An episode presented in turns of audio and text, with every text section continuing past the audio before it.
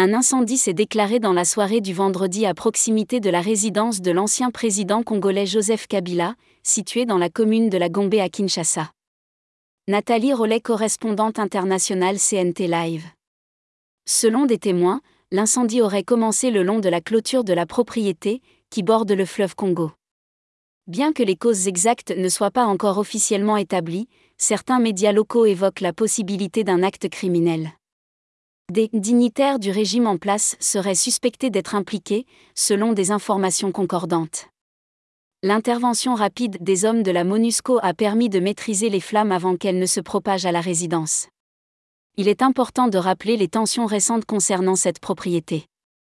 Début septembre, les autorités avaient démoli les barricades installées sur la voie publique longeant la propriété, ce qui avait suscité de vives critiques de la part des proches de Joseph Kabila, qui y voyaient une manœuvre politique visant à faciliter des constructions voisines du pouvoir en place.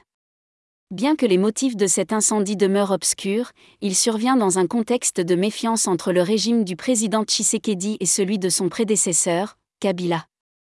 Certains y voient une possible intimidation visant l'ancien chef d'État et son entourage. L'enquête devra éclaircir les véritables origines de cet incident. Nathalie Rollet, correspondante internationale CNT Live.